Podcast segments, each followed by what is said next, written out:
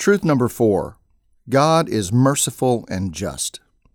C S Lewis said, mercy detached from justice grows unmerciful. John three seventeen says, for God did not send his Son into the world to condemn the world, but that the world might have life in his name. One day, my hero, Moses, after walking faithfully with God for a long time, asked God to show him his glory. It was a bold request for sure, and God decided to satisfy it.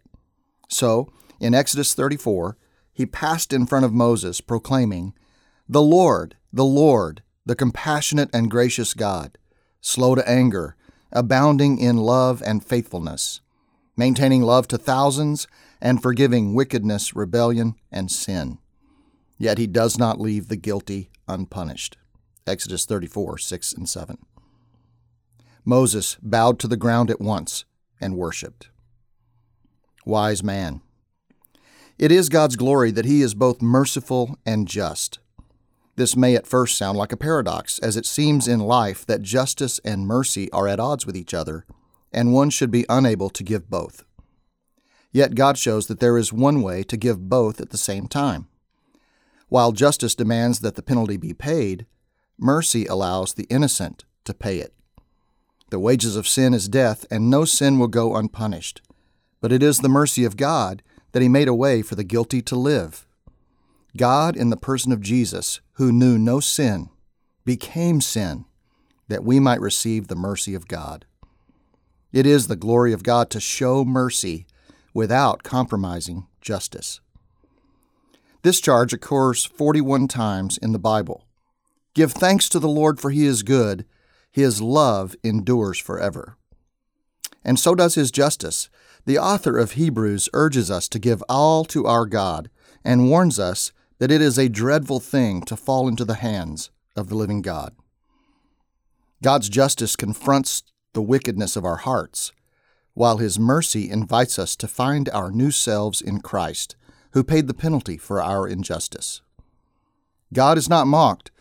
One day we will all stand before his judgment seat and be forced to give a defense for our actions.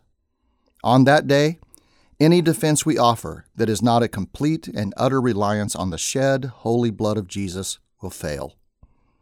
This is the great mercy of a God who is perfectly just.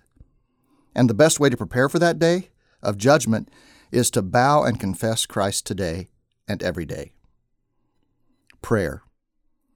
Just and merciful Father, when I am covered in the righteousness of Christ, you remember my sins no more. You have thrown them as far as the east is from the west, and cast them into the sea of forgetfulness. Help me to not doubt your forgiveness, your mercy, or your love, but to come to you boldly as your beloved child. Amen. Reflection questions. Number one, usually we want justice for others and mercy for ourselves. Reflect on what it would be like to desire mercy for everyone. Number two, if God offers mercy to everyone, how is justice served? Number three, Scripture says that if we confess our sin, God is faithful and just to forgive them. How deeply do you believe this? What is it like to stake your life on this? Practice this week's memory verse.